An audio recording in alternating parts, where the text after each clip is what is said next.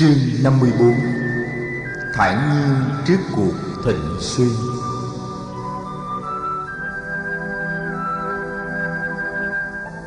Chỉ trong vài hôm sau, Dân chúng ở thủ đô đều hay tin là ương quật ma đã được chế ngự Và ai nấy đều thở phào nhẹ nhõm. Nhưng điều người ta bàn tán đến nhiều nhất là việc ương quật ma đã cải tà quy chánh, Xuất gia theo Phật. Câu chuyện này được truyền ra trong xứ và còn truyền ra những xứ khác. Uy tín của Phật và của giáo đoàn khất sĩ lên rất cao. Ở đâu và lúc nào, các vị khất sĩ cũng được nhìn bằng con mắt kính trọng. Uy thế của giáo đoàn còn lên cao nữa khi mọi người thấy số người trí thức và thanh niên từ các giáo phái khác từ bỏ giáo phái mình để đi theo Phật càng ngày càng đông. Câu chuyện cư sĩ Ưu Bà Ly thuộc giáo phái Nigantha bỏ giáo phái này để theo Phật là một trong những đề tài đàm luận sôi nổi nhất trong giới tôn giáo và triết học ở Ma Kiệt Đà và ở câu Tác La. Ưu Bà Ly là một người cư sĩ giàu có và thông minh và bậc nhất ở miền Bắc nước Ma Kiệt Đà. Ông là người thí chủ lớn nhất của giáo phái Nigantha, mà người lãnh đạo là giáo chủ Nataputta. Giáo phái này gồm toàn những du sĩ lõa hình, có rất đông quần chúng tín mộ. Lúc ấy là mùa xuân, Phật cư trú trong vườn sồi Bavarika tại Nalanda, miền bắc nước Ma Kiệt Đà. Một hôm du sĩ lõa hình Ditga Tapasi, một cao đệ của giáo chủ Nataputra, nhưng đi khất thực ở Nalanda, đã ghé vào thăm Phật để đàm luận về đạo lý. Phật hỏi thăm và được vị du sĩ này cho biết rằng giáo phái Nigantha chỉ dùng danh từ tội báo mà không dùng danh từ hành nghiệp. Được hỏi về bản chất của tội báo, Digga Tapasi cho biết có ba loại: thân tội, khẩu tội và ý tội. Được hỏi loại tội nào nặng nhất và căn bản nhất, du sĩ nói: Tội của thân là nặng nhất và là căn bản nhất Phật cho biết trong đạo lý của người, ý nghiệp là quan trọng nhất, tại vì ý là căn bản. Du sĩ Tapasi buộc Phật phải lặp lại điều này ba lần để Phật không thể chối cãi và sau đó cứu từ ra về.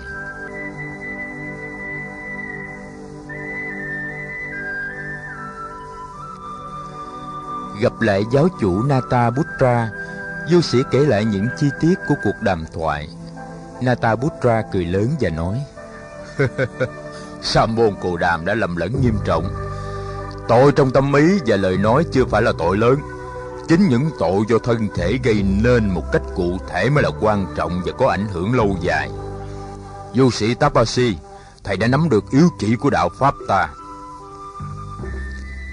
Trong buổi đàm đạo giữa Natabutra và Tapasi còn có mặt một số cư sĩ trong đó có vị trưởng giả trí thức Ubali và các bạn của ông ta từ thành phố Balaka đến. Nghe tới đây, Ubali xin tình nguyện đi thăm Phật để nói cho Phật biết là vị sa môn này đã thấy sai khi cho rằng ý nghiệp có tính cách căn bản hơn thân nghiệp và khẩu nghiệp. Giáo chủ Nataputra rất muốn cho Ubali đi, nhưng du sĩ Tapasi e ngại. Ông sợ Ubali sẽ bị Phật chinh phục nhưng giáo chủ Natra Buddha có đức tin lớn nên Ubali, ông nói Đừng sợ cư sĩ Ubali sẽ trở nên đệ tử của Sa môn Cù Đàm. Sa môn Cù Đàm trái lại có thể trở nên đệ tử của Ubali cũng chưa biết chừng. Du sĩ Tapasi cố ngăn nhưng không được. Ubali đến thăm Phật và cuộc đàm đạo giữa hai người rất là hào hứng. Đây là lần đầu tiên nhà trí thức này được gặp Phật. Trong bảy ví dụ liên tiếp, Phật chỉ cho Ubali thấy ý tội là căn bản. Phật biết các du sĩ lỗ hình phái Nigantha là những người có trì giới không sát sinh và biết giữ gìn không dẫm đạp lên trên các loại côn trùng. Phật khen ngợi về điều này, nhưng người hỏi Ubali, nếu không cố ý mà dẫm đạp lên các loại côn trùng thì có phạm tội không? Ưu Bà Ly trả lời, Giáo chủ Natra Buddha bảo rằng nếu không cố tình giết thì không phạm tội. Phật cười và nói, Như vậy thì giáo chủ Natabutta công nhận ý tội là căn bản rồi Nói thân tội là căn bản làm sao được nữa Ư Bà Ly rất khâm phục đức độ và tuệ giác của Phật Ông thưa với Phật là ngay từ ví dụ đầu Phật đưa ra Ông đã thấy giáo chủ giáo phái Nigantha là sai Nhưng ông vẫn cứ gạn hỏi để Phật giảng giải thêm nữa Nghe đến đâu, ông càng thấy sáng và cuối cùng ông lại Phật xin Phật cho ông làm đệ tử. Phật nói, Ưu bà Ly, hãy nghĩ cho thật kỹ. Một người trí thức có tầm dốc như ông không thể quyết định một cách vội vã được. Hãy suy nghĩ cho thật chính chắn.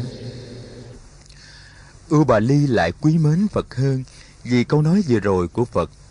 Câu nói đó chứng tỏ Phật không ham có thêm đệ tử, dù là một đệ tử có uy tín lớn trong giới nhân sĩ như ông. Không một vị giáo chủ nào khi nghe U Bà Ly xin vào đạo mà lại còn bảo U Bà Ly nên suy nghĩ cho chính chắn như vị sa môn này. U Bà Ly nói, Thế Tôn, con đã suy nghĩ chính chắn rồi. Xin Phật cho con quay về nương tựa Phật, nương tựa Pháp và nương tựa Tăng. Con rất mừng đã tìm thấy nền đạo lý chân chính. Con rất mừng đã tìm thấy Phật. Phật nói, Cư sĩ Ubali, Lâu nay ông là một trong những người bảo trì đắc lực nhất cho các thầy du sĩ phái Nigantha Vậy đừng gì theo tôi mà chấm dứt việc cúng dường các thầy bên đó Ubali bạch, Thế Tôn thật là cao cả Thế Tôn thật là rộng lượng Giáo chủ phái Nigantha không được như Thế Tôn đâu Nghe tin Ubali đã theo Phật, du sĩ Tapasi đến để báo cho giáo chủ Nataputra. Vị này không tin. Cả hai tìm tới nhà Ưu Bà Ly và được chính Ưu Bà Ly cho biết sự thật.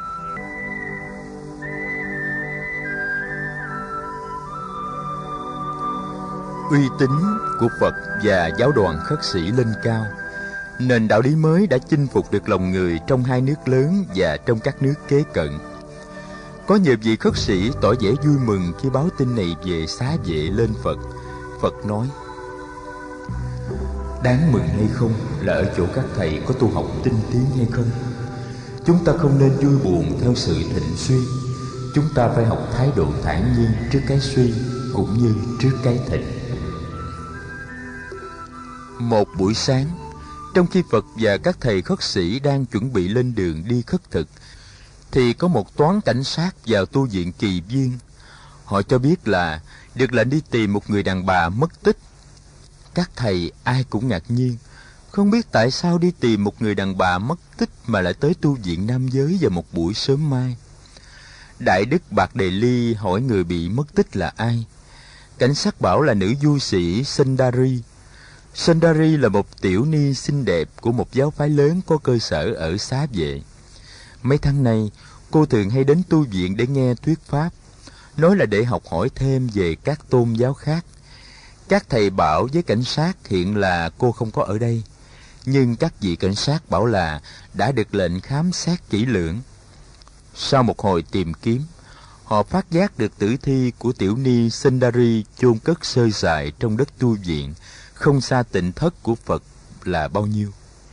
Không ai hiểu cho được tại sao cô Sundari chết và tại sao thi hài của cô lại bị chôn cất ở đất tu viện. Sau khi cảnh sát đưa xác Sundari đi, Phật bảo các thầy cứ đi khất thực như thường lệ. Người bảo, các vị hãy hết lòng an trú trong chánh niệm. Ngày hôm đó, giáo phái của tiểu ni Sundari tổ chức rước thi hài cô đi ngang qua nhiều đường phố để tụng niệm. Thỉnh thoảng họ dừng lại để khóc kể. Quần chúng thấy thế xúm lại gần. Họ phân bua. Bà con cô bác có thấy không? Xác của tiểu ni Sundari đó. Họ chôn trong đất của tu viện kỳ viên. Bà con nghĩ có chán ngán không? Họ xưng họ là con cháu dòng họ thích ca. Họ là những người tu theo phạm hạnh. Họ nói họ từ bi hỷ xã. Vậy mà họ hãm hiếp người ta cho đến chết rồi chôn giấu người ta đi cho mất tích. Bà con cô bác nghĩ sao? Bà con cô bác nghĩ sao? Dân chúng ở xá vệ rất hoang mang.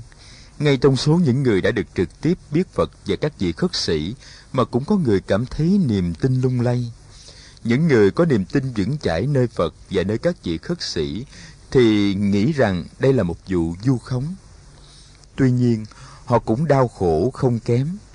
Các giáo phái chống đối Phật nhân cơ hội này ráo riết tuyên truyền để triệt hạ uy tín của giáo đoàn khất sĩ. Đến đâu cũng nghe người ta bàn tán về vụ này. Các vị khất sĩ tới đâu cũng bị chất vấn ráo riết. Họ cố giữ thái độ trầm tĩnh và an trú trong chánh niệm như Phật đã căn dặn. Nhưng đối với các vị khất sĩ mới tu và còn non yếu, việc đương đầu với quần chúng trong vụ tiếng tâm này là một điều cực kỳ khó khăn. Họ cảm thấy tủi hổ, nhiều khi họ không muốn đi vào thành phố để khất thực nữa. Phật biết được tâm trạng của các vị khất sĩ này. Một buổi chiều tại giảng đường, người nói Những chuyện quan ức như thế này có thể xảy ra bất cứ ở đâu và bất cứ thời nào. Quý vị khất sĩ đừng cảm thấy tủi hổ. Quý vị chỉ nên cảm thấy tủi hổ khi mình không sống đời sống phạm hạnh cho xứng đáng mà thôi. Nếu giới luật được nghiêm trì, nếu đời sống phạm hạnh không có tỳ vết, thì không có việc gì các thầy phải tủi hổ. Dư luận phát sinh, dư luận tồn tại rồi dư luận sẽ bị tiêu diệt. Ngày mai đi khất thực mà có người hỏi, quý vị cứ thẳng thắn trả lời người nào gây nhân thì người ấy chịu quả và chỉ cần nói từng ấy thôi là đủ. Nghe phật nói thế, các thầy cảm thấy được an ủi rất nhiều. Trong khi đó, nữ cư sĩ visakha rất khổ đau. Bà có đức tin trọn vẹn nơi phật và nơi giáo đoàn. Bà biết đây là một vụ du khống để bôi nhọ phật và giáo đoàn khất sĩ. Ngay từ hôm nghe được tin này, bà lập tức đi tìm cư sĩ tu đạt đa. Hai người đàm luận rất lâu và cuối cùng họ đồng ý là phải cho người đi bí mật dò la để tìm ra thủ phạm của vụ bôi nhọ. Cư sĩ Tu Đạt Đa đề nghị phải có người giả trang đi thám thính ngay cả trong nội bộ giáo phái du sĩ của tiểu ni Sandari.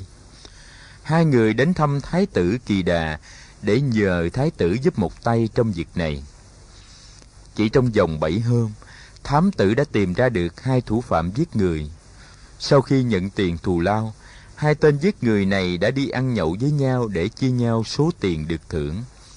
Trong cơn say, họ đã cãi lộn với nhau và đã tiết lộ những điều bí mật. Cảnh sát hoàng gia đã được phái tới bắt họ.